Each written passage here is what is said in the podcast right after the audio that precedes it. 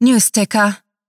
Weihnachtsbaum war sehentlich mit Raketentriebwerken ausgerüstet und nun verschollen.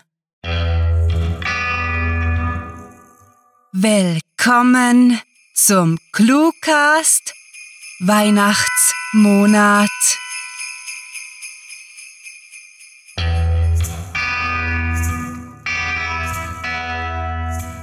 Der, der Eierpunsch steigt uns langsam aber sicher zu Kopfe und wir möchten euch entsprechend nur sagen, danke an alle, die uns ihre Unterstützung auf Patreon unter den Tannenbaum gelegt haben. Ihr seid die grandiotastischsten Gogolotasten unter den Megalotasten. Und jetzt, bevor ihr kalte Füße bekommt, geht es schnurstracks zum dreiteiligen Weihnachtsspecial und wir wünschen viel Spaß mit der Kurzgeschichte.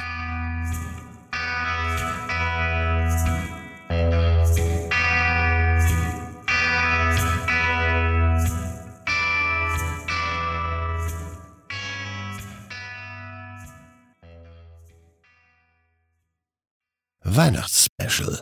Die beschwerliche Reise der Magier des Ostens. Erster Teil.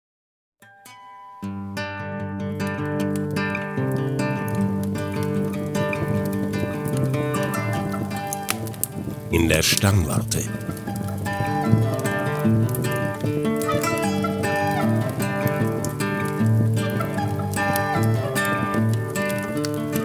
Ein Unhold sind Sie! Ein Unhold! zeterte Balto neuerlich los und stellte mit der donnernden Überzeugung eines Zwerges fest. Sie haben meine Trittleiter entwendet. Verzeiht, alter Freund, ich habe euren Schemel heute kein einziges Mal zu Gesicht bekommen. Melkoi kannte Baltors aufbrausende Art bereits zu Genüge und wusste, dass die Diskussion um den verschwundenen Hocker damit nicht abgetan war. Also strich er sich mit seinen langen Fingern den Stoff seiner Robe glatt, erhob sich und schlenderte durch den in Kerzenlicht getünchten Raum. Vielleicht, so seine Hoffnung, fände er den hölzernen Helfer des Kurzgeratenen. Ha! stieß Balpe aus, rannte mit hektischen Schrittchen auf den Elfling zu und plusterte sich so prachtvoll es ihm gelang auf. Sie versprechen Schuld, mein bester Freund. Nicht die Schuld ließ mich aufstehen, die Güte war's verteidigte sich Melkoi. Seine schmalen Lippen waren zu einem Strich verzogen, die Augen kaum mehr als Schlitze, als er flüsternd hinzufügte, die Güte, meinem kleinen Freund emporhelfen zu wollen. Das war nicht bloß eine Frechheit, sondern eine regelrechte Gemeinheit. Dem Zwerg fehlende Größe zu unterstellen mochte zwar korrekt sein, allerdings herrschte in der Sternenwarte des orientalischen Palastes das unausgesprochene Abkommen, die Unzulänglichkeiten anderer Magier geflissentlich zu übersehen, dem Frieden und der Produktivität zuliebe, verstand sich. Wie können Sie es wagen, Sie langer Döderlollatsch? Holte Baldur empört aus Ehe er weiterkeifen konnte, schoss ein bläulich-milchiger Energieball zwischen den beiden Streithähnen hindurch und platzte wenige Zentimeter vor dem deckenhohen Bücherregal. Es reicht, murmelte Kasparius augenrollend. Nimmt meinen Hocker, Baldur, sodass wir uns endlich wieder unseren Studien widmen können. Missmutig ließ der Kleinste im Bunde seine breiten Schultern hängen, tat dann aber, wie ihm geheißen wurde. Unter keinen Umständen wollte er riskieren, einen der Energiebälle an die Stirn gepfeffert zu bekommen. Das eine Mal hatte ihm für sein ganzes Leben gereicht.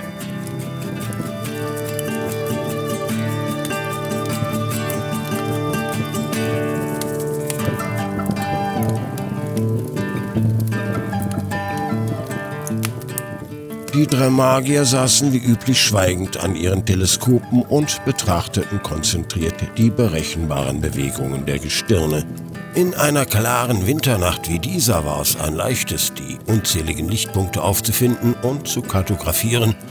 Nur blieben ihnen nach beinahe 400 Jahren nicht mehr viele übrig. Kasparius hatte einen Großteil seines stolzen Menschenlebens mit dem Studium der Sterne verbracht, war der letzte Anwärter gewesen, der vom mächtigen Copernatus ad den Heliocentricus gelehrt wurde, bevor dieser der Blasphemie bezichtigt und hingerichtet worden war. Manch einer munkelte, der alte Kasparius hätte sich die kontroversen Lehren seines Meisters einverleibt. Baltor teilte diese böse Vermutung, glaubte seinen Kollegen vor einiger Zeit bei verbotenen Skizzen erwischt zu haben. Da er Kasparius mochte, hielt er sich bedeckt und sprach weder ihn noch Melkor darauf an.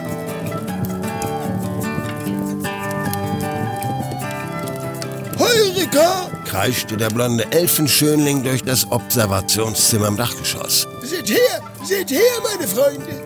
Melkois Aufregung animierte die beiden anderen, seinem Blick zu folgen, und siehe da, er hatte ein Wunder oder eine wunderbare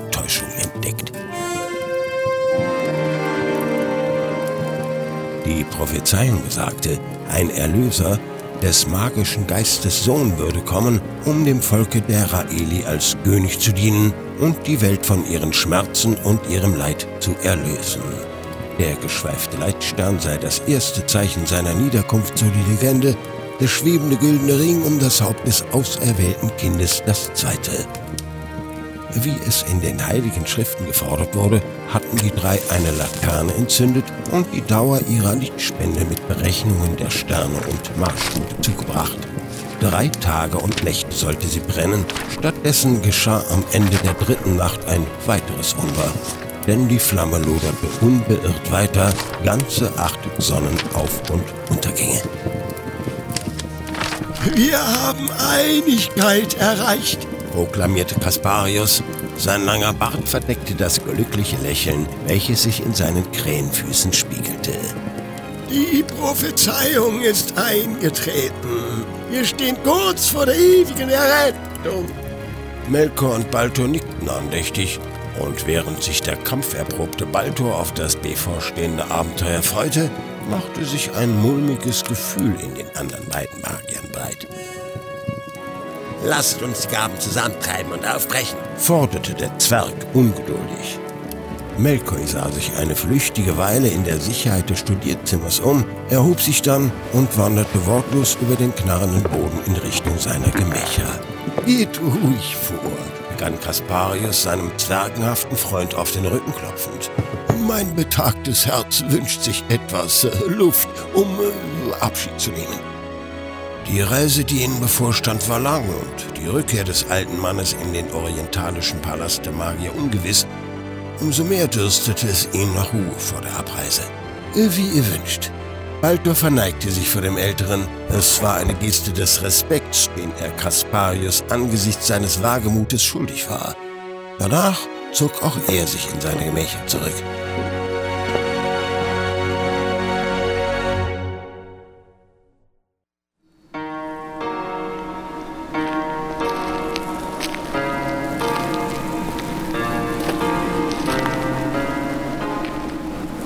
Der Wüste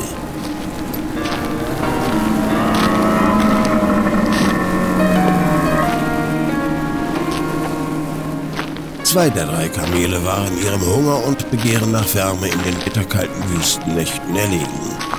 Kamele waren edle Tiere, dennoch galt Kasparius und Balthus Besorgnis mehr den eigenen Empfindlichkeiten.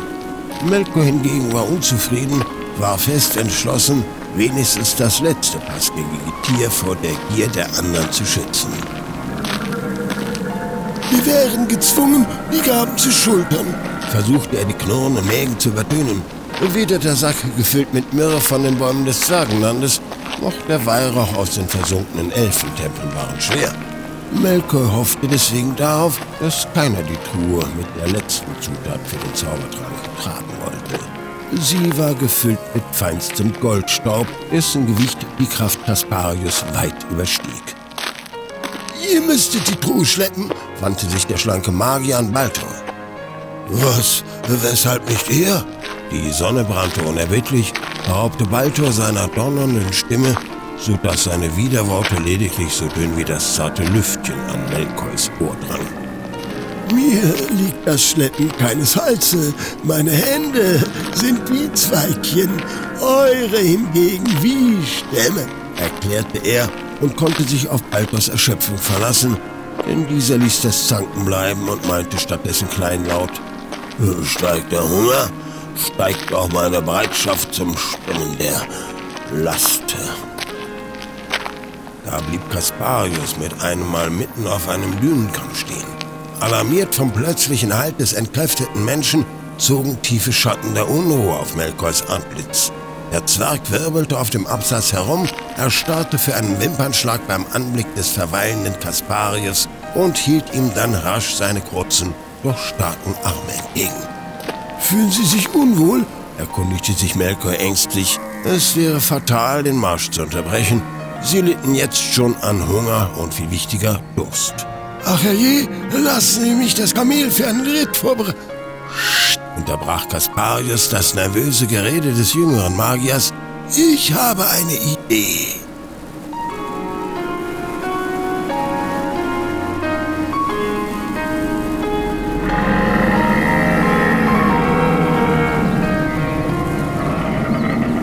Melkor nahm schmollend einen Leib entgegen, zerpflückte diesen und fütterte erst das Kamel, bevor er selbst einen kräftigen Bissen nahm. Hätten Sie sich eher des Zaubers entsinnen können, meinte er grummelnd zu Kasparius und deutete auf das kauende Tier. hätten wir seine Gefährten verschonen können. Nun schließet Frieden, baute Balthor sogleich. Seine Streitlust war zeitgleich mit der Stärkung zurückgekehrt.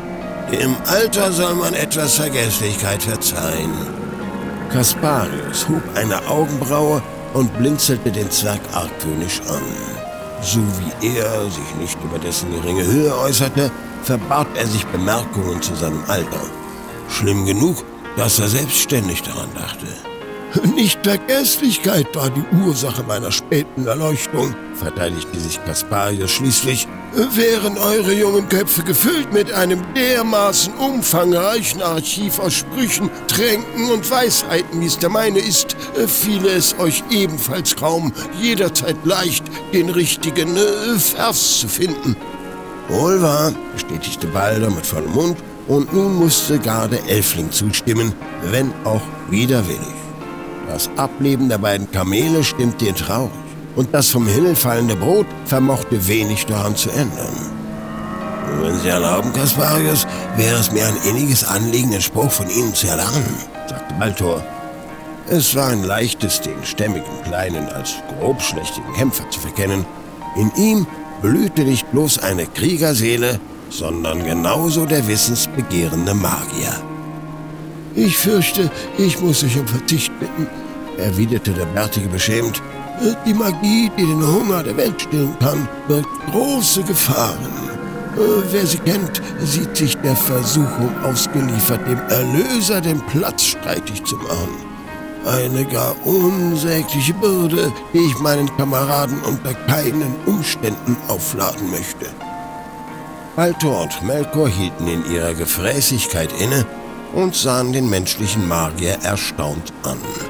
Bislang war ihnen nur in Ansätzen bekannt gewesen, welch innere Stärke dieser besitzen musste. Einig nickten die beiden, so sehr sie es nach neuen Erkenntnissen gelüstete, den Ballast der Versuchung wollten sie nicht tragen.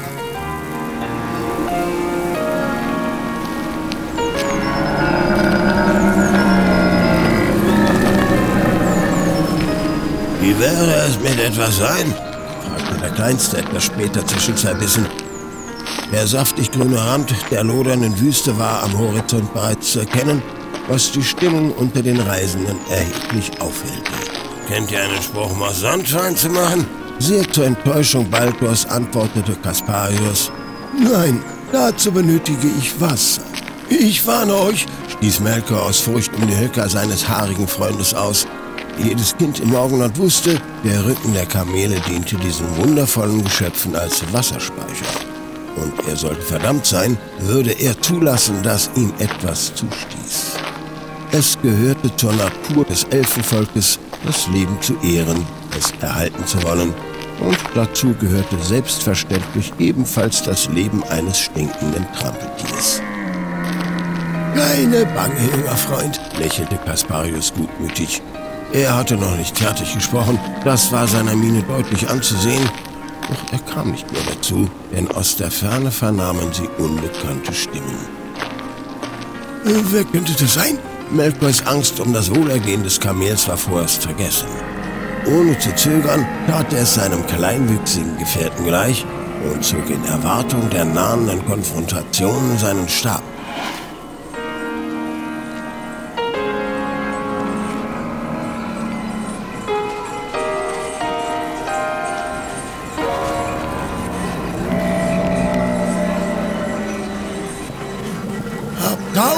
Dank, verehrte Zauberer, hieß es abermals. Hände wurden geschüttelt, Häupter gesenkt, Floskeln ausgetauscht und Brot gebrochen. Von weitem hatten die Soldaten bedrohlich gewirkt, das änderte sich aber schlagartig, als die kleine Gesellschaft in Lius Kassar näher gekommen war. Der Trupp hatte auf halber Strecke zu winken begonnen und war ihnen mit lächelnden Gesichtern entgegengetreten, sodass die beiden kampftüchtigen Magier guten Gewissens ihre Waffen wegstecken konnten. Sie wären auf dem Weg zum Volk der Patriäer im Begriff, mit diesen einen Friedensvertrag auszuhandeln. Melkor hörte das gerne und ließ sich im Gegensatz zu Kasparius und Baltor den Glauben an das Gute nicht durch Skepsis verderben. Nein, euch sei gedankt für das Geschenk des Friedens, flötete der Elfrich erfreut, schob dem Botschafter Gius Kassar einen weiteren Brotschleib in den Beutel und ignorierte Baltor, der in einigen Metern Entfernung die Augen verdrehte. Möge euer nobles Unterfangen mit Erfolg gekrönt werden. Ach, ihr seid zu gütig, auf dass eure Reise zum Glück führen mag, erwiderte der oberste Gesandte des Kaiserreichs der Rock. Wohin führt sie euch, wenn es mir gestattet ist, euch diese Frage aufzudrängen? Wir marschieren nach, begann Melkor aufgeschlossen. Zum nächsten Hafen, sprach Kasparius dazwischen. Wir sind zu einem Kongress der Magier des Westens geladen. Das war ganz klar eine Lüge, eine dreiste noch dazu, zumal der Kongress bloß alle fünf Jahre stattfand. Oh, erhalten Sie Audienz beim geschätzten Merlonaus? Alto atmete erleichtert aus. Offensichtlich schien dem Botschafter die Unwahrheit entgangen zu sein, und auch Kasparius fiel ein Brocken vom Milliardenherzen. Wenn das Schicksal uns hold ist, werden wir auf seine Erhabenheit treffen, log der Alte weiter. Melkor war verwirrt, stimmte nichtsdestotrotz in das Schauspiel mit ein und ergänzte, sollte es uns vorbestimmt sein, wird er uns unter seinesgleichen begrüßen. Wunderbar rief der Rocksche Botschafter entzückt. Dann will ich euch keinesfalls aufhalten. Habt Dank und möge eure Reise gesegnet sein.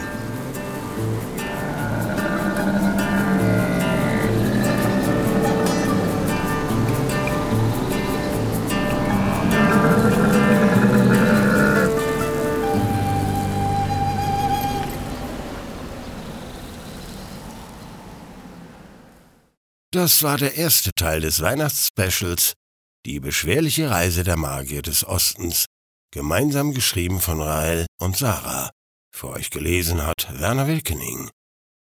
Der zweite von drei Teilen folgt in der nächsten Episode des Cluecast.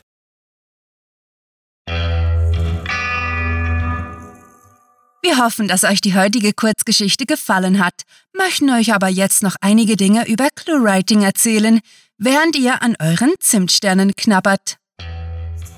Bereits seit 2012 verbreitet ClueWriting literarische Freude zum Lesen, die vom stetigen Feiertagsstress ablenkt.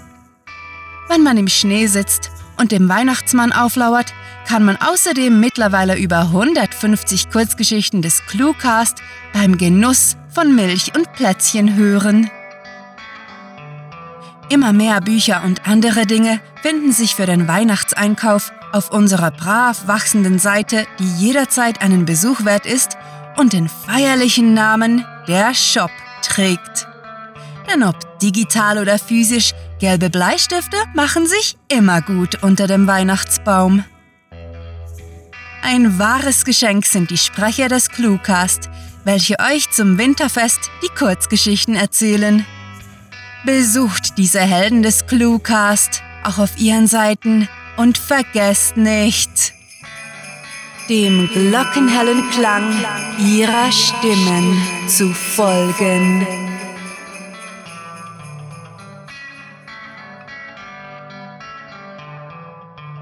Zu guter Letzt möchten wir euch dazu einladen, uns etwas zu schenken. Was sind wir doch großzügig! Ob ihr uns nun auf Patreon unterstützt, uns auf Twitter, Facebook oder Google Plus folgt und teilt, uns auf YouTube abonniert oder, wie grandiotastisch wäre das denn, gleich alles zusammen.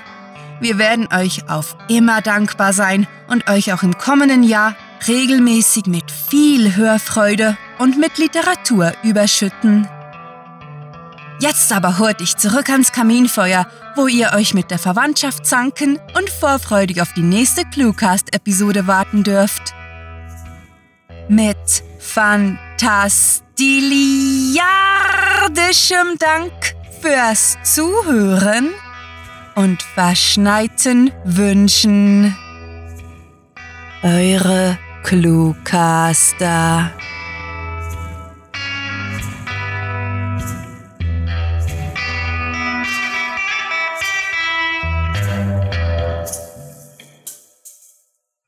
Greife nach den Sternen.